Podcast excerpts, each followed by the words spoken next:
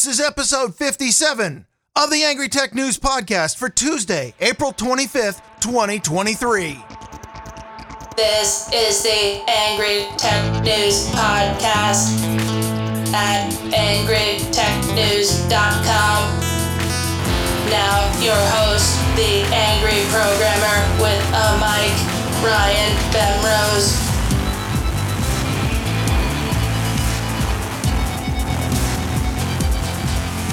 If you're a listener to my other show, Grumpy Old Ben's, last week, I uh, I introduced this topic there, but I don't know if I brought it up here. Um, I, I hope it does not come through, but there is a lot of heavy construction going on right behind me. There's a house going in two blocks away, and they have had dump trucks going starting at seven in the morning, going up and down our street every day for the last week and a half now. Um, I hope it doesn't come through, but I tell you what, this is definitely going to have an impact later in the year as the temperature climbs and I have to keep windows open because uh, I. I, I definitely dedicate some time to professionalism in podcasting, but not so much that I want to heat up in my own house. So when when the temperature's hot, those windows go on. Uh, that said, uh, Oh, I updated my script uh, that checks on uh, the, the this podcasting 2.0 thing. I think it's starting to get some legs. I'm pretty happy about that. Um, I finally updated my script so that I'm getting all of the boostograms that everybody else that that was just running Helipad was getting automatically. Of course, I don't take software packages and do the easy route. No, I have to do everything on hard mode. So I've been running a PowerShell script that checks for boostograms and. Uh, came across the following, which uh, it tells me that um, it, it's not entirely clear to me that my node is still fully up and running, and I might need to uh, to go badger the podcast index node for for some liquidity or something. But uh, um, got a boost in from uh, Curtis Peterson says. Uh, last week said, Thanks for the great show. You'll have to forgive my spotty donations as I'm settling into the Alby ecosystem. Have you come across any automatic donation software shy of Boost CLI I can access from a Windows workstation? Well, for me, Boost CLI is it. So I'm not really sure uh, what's going to work well for you. Um, I'm betting, however, there are other listeners that will definitely be able to help out. So if you've got suggestions, send them in, or better yet, send them to Curtis. Um, you know, that said, a little bit later, Curtis Peterson says, uh, hi, Ryan. Thanks for the great show. Can you please take a look at your wallet for inbound capacity? I tried to boost at last week and yesterday, and it errored out multiple times. Then Curtis Peterson said, testing on a work browser with a smaller boost. Then said, from my tests, it looks like around 10,000 sats errors out with error payment feel, failed. Does the receiver have enough inbound capacity? No route. Request failed. Status code 400. Hope this helps. Uh, the a couple of those were uh, much over the 10,000 and I definitely received them. So uh, I hope that you're not having problems or or if unlike Curtis, you're not bothering to send me things. I hope it doesn't. Anyway, let me know if if I, I don't mind. I absolutely love getting donations. That's you know the kind of thing podcasters love. I don't mind if you don't donate. I mean, I'm going to guilt you, but I don't. If you want to listen and you get value other ways and you want to return value other ways, that's fine too but it really bugs me if you attempt to donate and it doesn't work because that means that something is still not functioning correctly. So uh, let me know. I hope uh, I hope everything's working right. And if it's not, um, I mean, there's always PayPal. That's still an option. But uh, I don't know. Um, I, am just very happy to uh, uh, Curtis Peterson to Joel W. Pfeiffer. Oh, I'll get to that later. Oh, one other uh, boost. Uh, Sir Spencer also had sent one. Mad respect to the Angry Tech. Here's a boost that could never be as hefty as that ex girlfriend of yours. It was a throwaway comment on the last show. If you blinked, you missed it, but a lot of people decided to read something into my sexual tastes from that comment. So uh, I'll just let you guys keep wondering.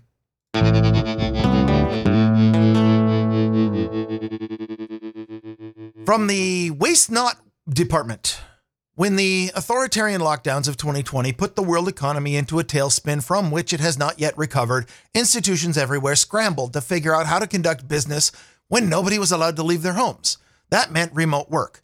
IT managers all over scrambled for the best deals to buy devices that could connect to the internet and run remote apl- applications. Enter the Chromebook. Google's low cost web only laptop that was actually introduced in 2011, but nobody cared about until such time as everybody needed to connect to the internet all at once. Um, it's an Android based cheap laptop, uh, usually in the sub $200 range, made by uh, Asus, Acer, uh, Lenovo, the, the usual laptop makers. A lot of them that, uh, you know, when, when $200 is just what Microsoft charges to put Windows onto a laptop, you want something lower cost to make, you decide to go with another operating system. And Google definitely jumped in and provided with that. The system is intended to run a browser and pretty much nothing else, which does give you access to everything that Google imagines you could possibly want in a laptop these days. It gives you access to web search, it gives you access to Gmail, to Google Docs, to Google Reader. Oh, oops, not that one.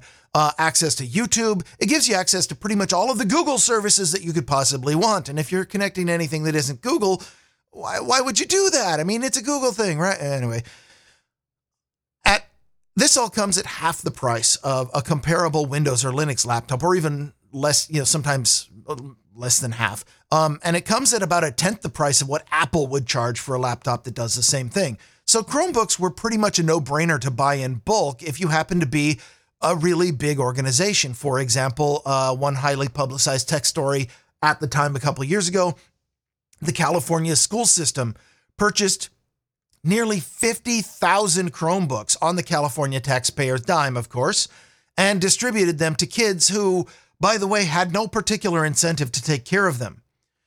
Well, now, three years later, those IT managers are learning why the Chromebook books were so inexpensive. It's because they're cheap. Three years later, according to a report from the U.S. Public Interest Research Group, PIRG, those Chromebooks are already reaching the end of their life.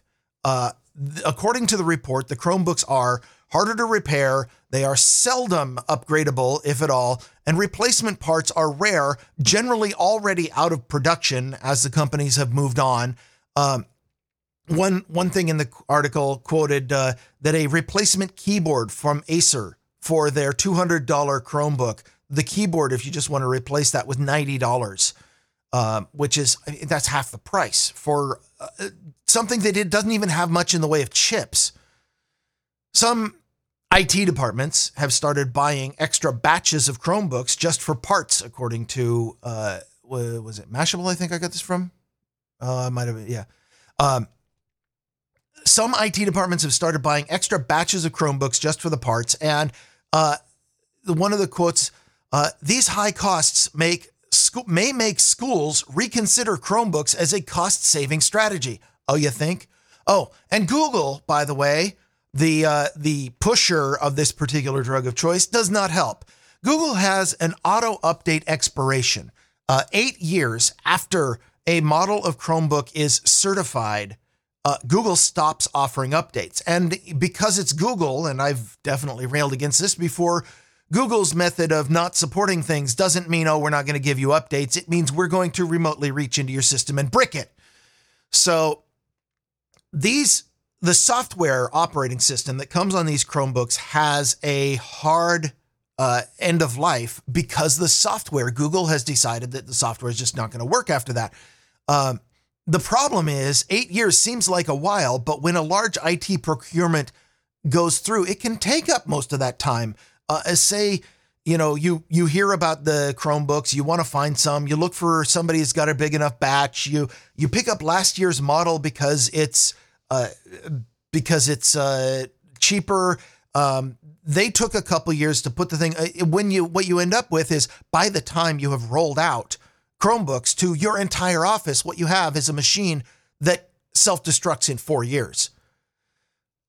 So the problem with the self destruct is even if you wanted to, you can't really use them for very long. You can't resell them because of the short expiration date. The net result is that IT departments all over are being left with piles and piles of Chromebook e waste, which you have to pay a ton to recycle it. And uh, don't even get me started on whether or not the recycling is actually doing what they say, whether it's helping the earth or um, you know, they get uh, okay. The recyclers do get some of the stuff out, but it's not nearly as good.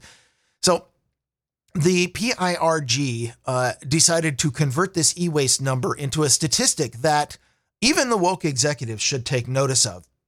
They say that doubling the lifespan of the 31.8 million Chromebooks sold in 2020 could cut emissions by 4.6 million tons of CO2 equivalent, which is the same as taking 900,000 cars off of the road for a year. They also recommend that Google eliminate the automatic update expiration system. They recommend that OEMs produce a minimum of 10% overstock of replacement parts so that p- replacement parts can be had. They recommend that components of these uh, Chromebooks become more standardized. And they recommend that Google allow expired Chromebooks to be unenrolled from Google's remote management and allow people to install other operating systems like Linux. Me, personally, my recommendations are much, much simpler. If you want to save money and save the environment, don't get a Chromebook. Buy some hardware that's going to last longer, not something you'll be throwing into the landfill after three years.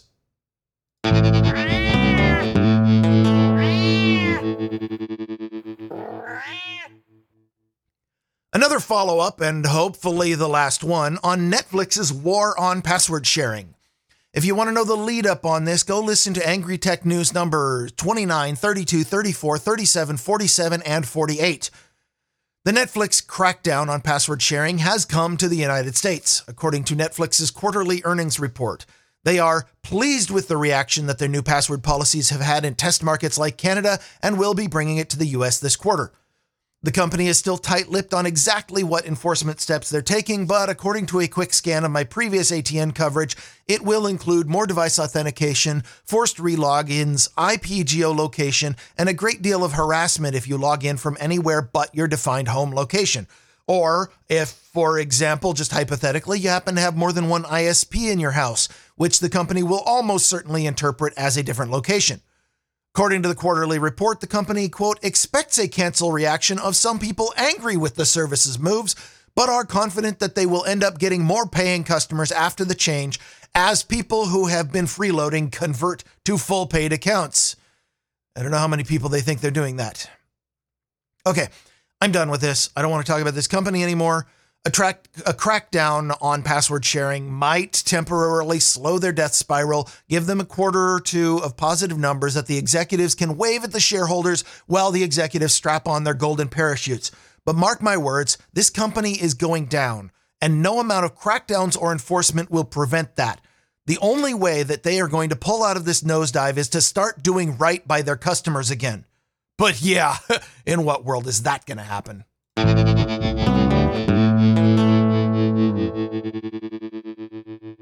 From the Human Interaction Department, TechSpot reports on a new trend in iPhone thievery where losing your phone can get you permanently locked out of your entire Apple ecosystem, making you the next victim in Apple's constant war between convenience and security, where the company is playing both sides and you are the casualty.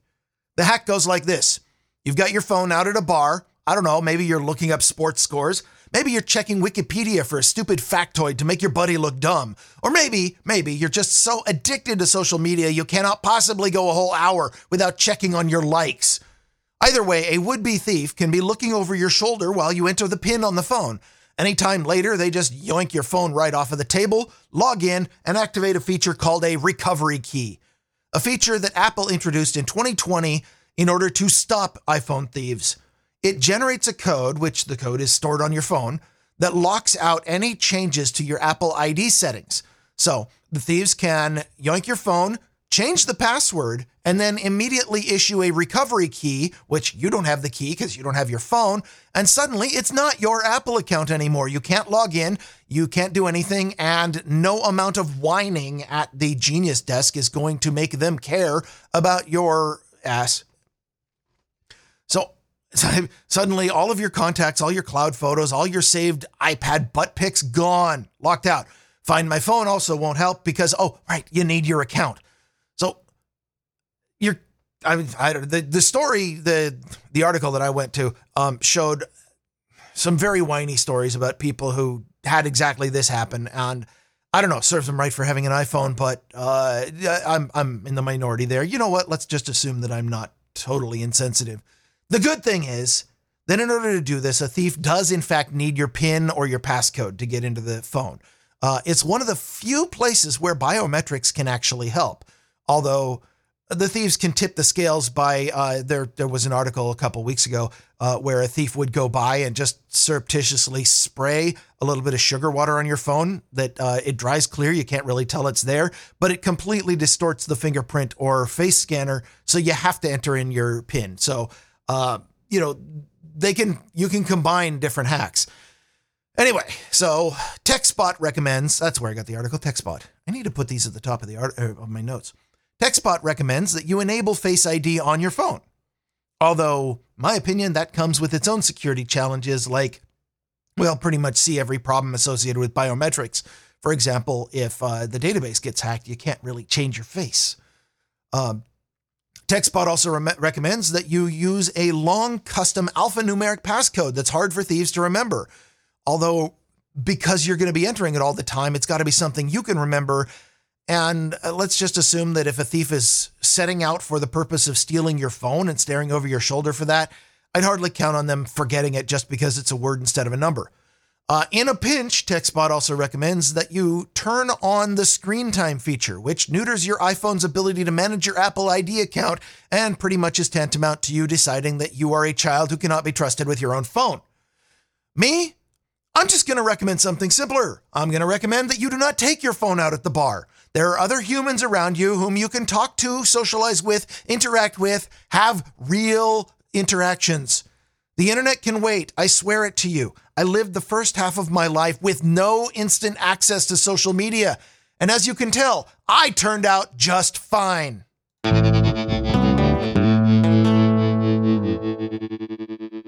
From the Revenue Streams in Drought Conditions Department, Silicon Valley companies have been riding high for more than a generation on the advertising business model. Over two decades, you know the model. Bring in the users with free, show ads to the users, and also on the back end, collect user data, collect everything you can find about the user because you can sell that data to advertisers. Step three profit. This model is drying up. Uh, advertising is going out the door. Data is still big, uh, but there aren't as many people out there who just want to pay for ads. So free is becoming a very difficult business model to handle, leading companies to seek out other options. For example, Netflix, who decided their other option was squeezing customers who haven't jumped ship. But some inventive companies are instead finding new ways to sell your data. Two stories came out this week about both Reddit and Stack Overflow choosing to sell access to the user generated and arguably user owned content that their users have been providing for free for years, or less than free because the company has also been monetizing you with ads. So you're paying to make the content, and now the companies are selling it. Reddit announced that they are going to start charging for access to its API. Uh, quote from CEO Steve Huffman It is a good time for us to tighten things up. We think that's fair. Yeah, buddy, you're the one making millions. We're the ones who've been advertised to, and now you're selling my conversations. That's fair? Yeah, screw you. Red, uh, he also said Reddit is a home for authentic conversation. Well, yeah, maybe it was before they started ramping up their censorship efforts in the last five years. More like right now, it's a home for approved censor friendly, whitewashed conversation, usually from only one side of the political aisle, but I digress. Stack Overflow also announced that they are going to charge AI companies for access to their questions and answers. Uh, they have they say in the announcement that they have 50 million questions and answers, all provided by users, and they are complaining that the LLM, uh, large language model AI developers, are violating Stack Overflow's terms of service. Which, according to their terms of service, the content, all the content you provided by users, is Creative Commons or Commons. It is owned by its author. Um, Stack Overflow has a license to use it, but that AI developers are violating the Creative Commons license as they are not crediting the source of the information as the CC license, uh, CC BY license requires. Uh, by the way, I think that's absolutely true. I think that there's, uh, you know, but there are a ton of new lawsuits that have been coming out in the last couple months of lots and lots and lots of people getting really freaked out that the AI models are uh, you know, going out to the internet where, hey, everything's free on the internet, right? And they're going out and they're scraping other sites. And now the people who are running the other sites are going, oh, hold on.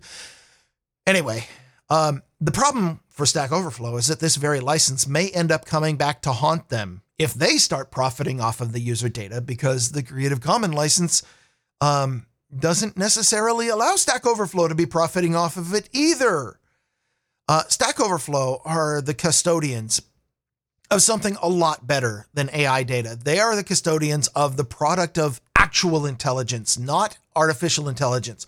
Intelligence provided by real people, pe- pe- people, people, coders, programmers, designers, developers, people who get paid for their coding. Um, you know, Reddit is full of comments from people who have no clue what the hell they're talking about. Usually there's some idiot college student who's just taking their first gender studies course.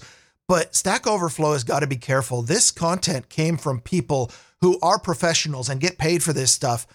And they only did this for free on Stack Overflow. Many times, uh, years and years ago, back when Stack Overflow was still run by a couple of people who really agreed that this should be available for everybody forever and that it should be public. And um, the company, I kind of abandoned Stack Overflow in maybe 2016, about the time that the company changed hands and started really, really, uh, well, they started going woke for one thing. They started really uh, ramping up the content moderation. They started uh, uh favoring the newbie moron idiot user who asks the same question How do I print in JavaScript over and over and over again? And uh, really cracking down on, you know, like actually banning users for saying uh, RTFM, which, by the way, if you know anything about how the internet and how the computing era started, it started on the backs of people who've been there, done that, who were very happy to try to help out, but did not have enough patience to put up with this kind of stupid question by idiot users asking the same thing over and over again. So RTFM is baked into the entire setup. The, the whole function of the internet is you are getting people's time, but you have to respect people's time because they are providing it for free. And when they tell you to RTFM, you better go RT the FM. Anyway, Stack Overflow kind of changed that. Um, they have been failing. They now have decided that they're going to take all of those answers that were provided for free by experts, by people who really know what the hell they're talking about.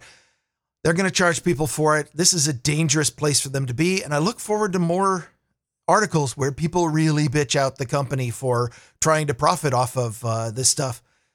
I'll tell you what, I personally have answered dozens of questions on Stack Overflow, so where's my check?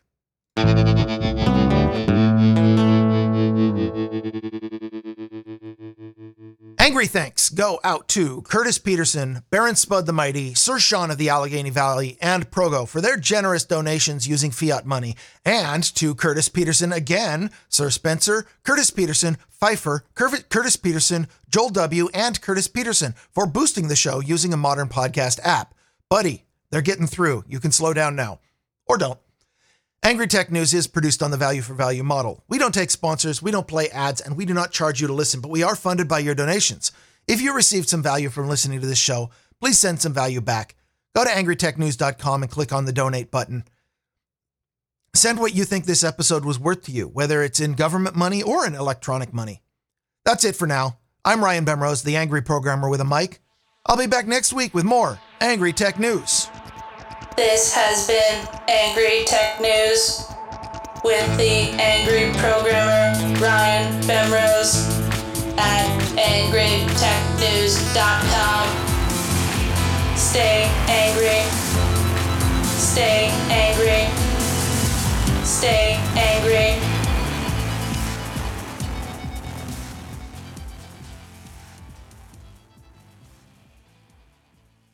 Howdy, y'all.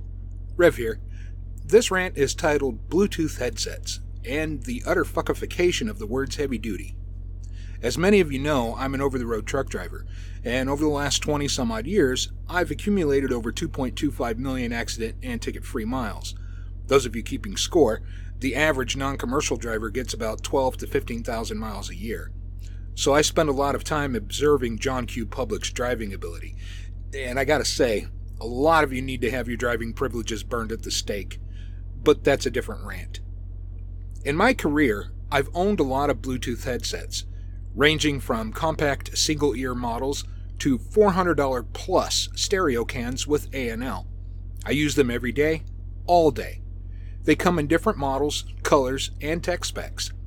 But the one thing the vast majority of headsets have in common is build quality, or more precisely, a stunning lack of it. In the world of trucking, heavy duty has a precise meaning. This shit can take a UFC beating and be ready for another fight in the morning. It won't quit, fail, or leave you without your equipment until you can afford to replace it. Trucker Tough used to be a point of pride for many brands. It signified that you can rest easy in your decision to shell out ridiculously inflated sums for the item. Not so much nowadays. You see, companies have been steadily eroding the concept of heavy duty. Now it's nothing but a synonym for cheap plastic Chinese garbage.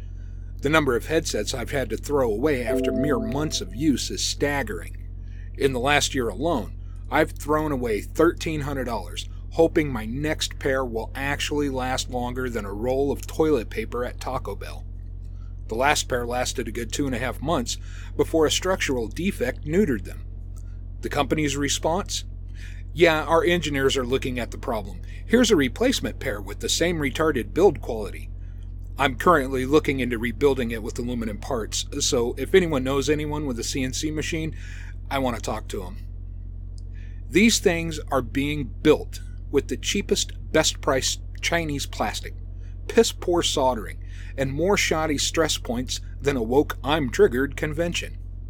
I remember $3 G.I. Joes from the 80s with tougher plastic. My last pair cost $450 and has a stress point that's held together with two laptop case screws driven into a half inch plastic tab that supports the entire ear cup. Taking a headset off and putting it on puts stress cracks across the tab, eventually weakening it so much that it just snaps while wearing it.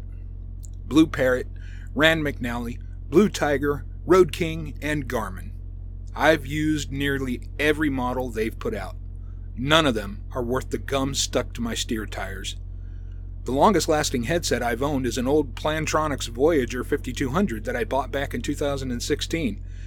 These trucker tough, sarcasm implied, headset manufacturers can take a few cues from this damn near indestructible little compact mono headset. After eight years of torture, the damn thing still works.